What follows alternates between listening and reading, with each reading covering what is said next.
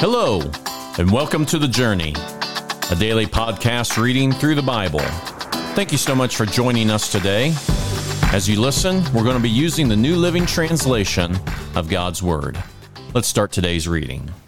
Today we are starting with Matthew chapter 16. One day, the Pharisees and Sadducees came to test Jesus, demanding that he show them a miraculous sign from heaven to prove his authority. He replied, You know the saying Red sky at night means fair weather tomorrow. Red sky in the morning means foul weather all day. You know how to interpret the weather signs in the sky, but you don't know how to interpret the signs of the times. Only an evil and adulterous generation would demand a miraculous sign. But the only sign I will give them is the sign of the prophet Jonah. Then Jesus left them and went away. Later, after they crossed to the other side of the lake, the disciples discovered that they had forgotten to bring any bread. Watch out, Jesus warned them. Beware of the yeast of the Pharisees and the Sadducees. At this, they began to argue with each other because they hadn't brought any bread. Jesus knew what they were saying, so he said, You have so little faith. Why are you arguing with each other about having no bread? Don't you understand even yet? Don't you remember the 5,000 I fed with five loaves? And the baskets of leftovers you picked up? Or the 4,000 I fed with seven loaves? And the large baskets of leftovers you picked up? Why can't you understand that I'm not talking about bread? So again, I say, Beware of the yeast of the Pharisees and the Sadducees. Then at last they understood that he wasn't speaking about the yeast and bread, but about the deceptive teaching of the Pharisees and the Sadducees. When Jesus came to the region of Caesarea Philippi, he asked his disciples, Who do people say the Son of Man is? Well, they replied, Some say John the Baptist, some say Elijah, and others say Jeremiah or one of the other prophets. Then he asked them, But who do you say I am? Simon Peter answered, You are the Messiah, the Son of the living God. And Jesus replied, You are blessed, Simon, son of John, because my Father in heaven has revealed this to you. You did not learn it, learn this from any human being. Now I say you that you are Peter, which means rock. And upon this rock I will build my church, and all the powers of hell will not conquer it and I will give you the keys of the kingdom of heaven. Whatever you forbid on earth will be forbidden in heaven, and whatever you permit on earth will be permitted in heaven. Then he sternly warned the disciples not to tell anyone that he was the Messiah. From then on, Jesus began to tell his disciples plainly that it was necessary for him to go to Jerusalem and that he would suffer many terrible things at the hands of the elders, the leading priests, and the teachers of the religious law. He would be killed, but on the third day he would be raised from the dead. But Peter took him aside and began to reprimand him for saying such things. Heaven forbid, Lord, he said. This will never happen to you. Jesus turned to Peter and said, Get away from me, Satan. You are a dangerous trap to me. You are seeing things merely from a human point of view, not from God's. Then Jesus said to his disciples, If any of you wants to be my follower, you must give up your own way, take up, take up your cross, and follow me. If you try to hang on to your life, you will lose it. But if you give up your life for my sake, you will save it. What do you benefit if you gain the whole world but lose your own soul? Is anything worth more than your soul? For the Son of Man will come with his angels in the glory of his Father and will judge all people according to their deeds. And I tell you the truth. Some standing here right now will not die before they see the Son of Man coming in his kingdom. We're also going to be reading Mark 8. About this time, another large crowd had gathered, and the people ran out of food again. Jesus called his disciples and told them, I feel sorry for these people. They have been here with me for three days, and they have nothing left to eat. If I send them home hungry, they will faint along the way, for some of them have come a long distance. His disciples replied, How are we supposed to find enough food to feed them out here in the wilderness? Jesus asked, How much bread do you have? Seven loaves, they replied. So Jesus told all the people to sit down on the ground. Then he took the seven loaves, thanked God for them, and broke them into pieces. He gave them to his disciples, who distributed the bread to the crowd. A few small fish were found too, so Jesus also blessed these and told the disciples to distribute them. They ate as much as they wanted. Afterward, the disciples picked up seven large baskets of leftover food. There were about 4,000 men in the crowd that day, and Jesus sent them home after they had eaten. Immediately after this, he got into the boat with his disciples and crossed over to the region of Dalmanutha. When the, the Pharisees heard that Jesus had arrived, they came and started to argue with him. Testing him, they demanded that he show them a miraculous sign from heaven to prove his authority. When he heard this, he sighed deeply in his spirit and said, Why do these people keep demanding a miraculous sign? I tell you the truth, I will not give this generation any such sign. So he got back into the boat and left them. And he crossed to the other side of the lake. But the disciples had forgotten to bring any food.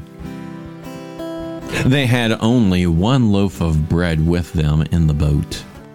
And as they were crossing the lake, Jesus warned them, Watch out, beware of the yeast of the Pharisees and of Herod. At this, they began to argue with each other because they hadn't brought any bread. Jesus knew what they were saying, so he said, Why are you arguing about having no bread? Don't you know or understand even yet? Or your heart's too hard to take it in? You have eyes, can't you see? You have ears, can't you hear?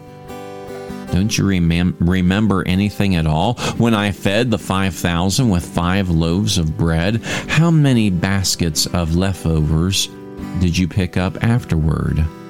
Twelve, they said.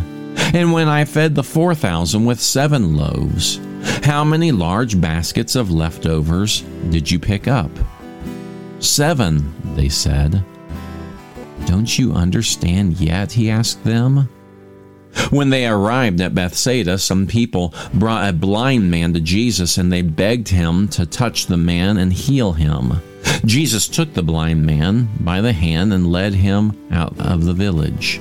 Then, spitting on the man's eyes, he laid his hands on him and asked, Can you see anything now? The man looked around. Yes, he, he said, I see people, but I can't see them very clearly. They look like trees walking around. Then Jesus placed his hands on the man's eyes again, and his eyes were opened. His sight was completely restored, and he could see everything clearly. Jesus sent him away, saying, Don't go back into the village on your way home. Jesus and his disciples left Galilee and went up to the villages near Caesarea Philippi.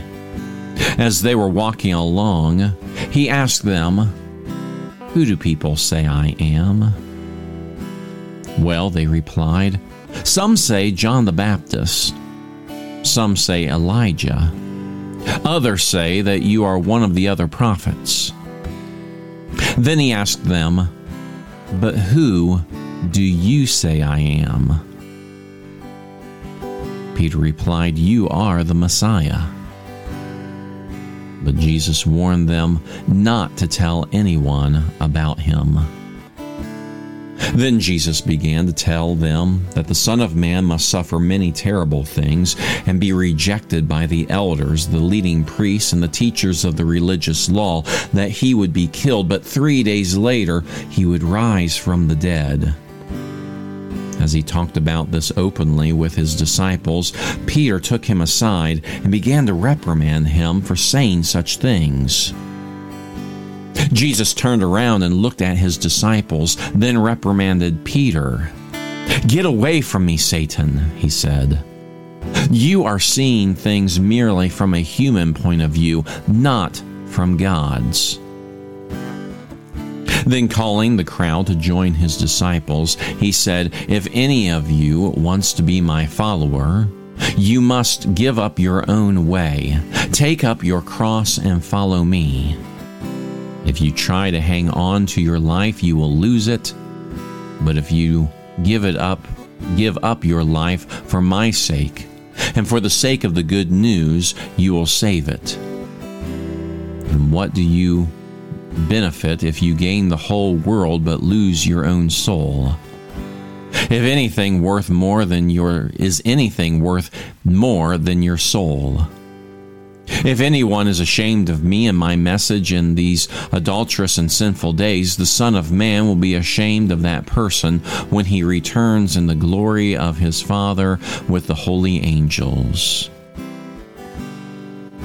Finally, we're going to be reading Luke chapter 9, verses 18 through 27.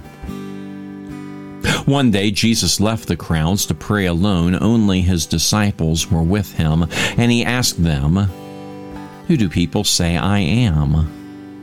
Well, they replied, Some say John the Baptist, some say Elijah, and others say that you are one of the other ancient prophets risen from the dead. Then he asked them, But who do you say I am?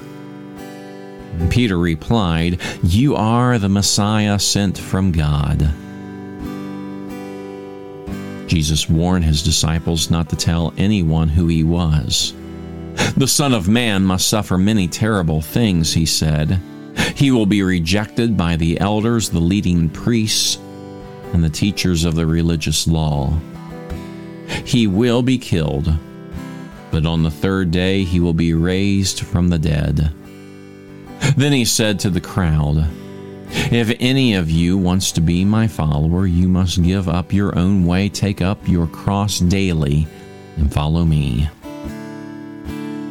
If you try to hang on to your life, you will lose it, but if you give it up, your life, for my sake, you will save it. And what do you benefit if you gain the whole world, but are yourself lost or destroyed? If anyone is ashamed of me and my message, the Son of Man will be ashamed of that person when he returns in his glory and in the glory of the Father and the holy angels. I tell you the truth. Some standing here right now will not die before they see the kingdom of God. In these three Gospels, we read that Jesus asks them the question, Who do you who do the people say I am? There were various answers. John the Baptizer, one of the prophets. And then Jesus goes a step further and he asks them specifically, Who do you say I am? And it is Simon who Jesus renamed Peter. It's Simon who says, You are the Messiah, you are the Christ, the Son of God. Jesus says that Peter is correct and that this knowledge comes from the Father. But not long after that, Jesus begins to warn his disciples that he would be killed in Jerusalem. And this time, the same Simon Peter comes to Jesus and he reprimands Jesus. Pretty bold for Simon to do this. He's already acknowledged that Jesus is the Son of God. And yet, Simon Peter could not begin to imagine that the chosen Messiah, the Son of God, would die in Jerusalem. And so he he tries to correct Jesus. He he tells him, "Don't speak this way." And yet Jesus says, "You are thinking in human terms." You see, the Father had revealed to Peter that he wa- that Jesus was the Son of God, the Messiah. But here, Peter is relying on his own thinking. Don't we do the same? That we have moments of being led by the Spirit, that we think very godly and very in a very righteous way. But sometimes it seems like it doesn't take long for us to get back into our human way of thinking. Peter was reprimanded by Jesus and warned, Do not think this way. We need to have that same warning. Don't think the way of the world. Don't think of the way of humans. Don't even think of the way of Satan. But be led by the Holy Spirit so that we too can acknowledge that Jesus is the Christ, the Son of the living God.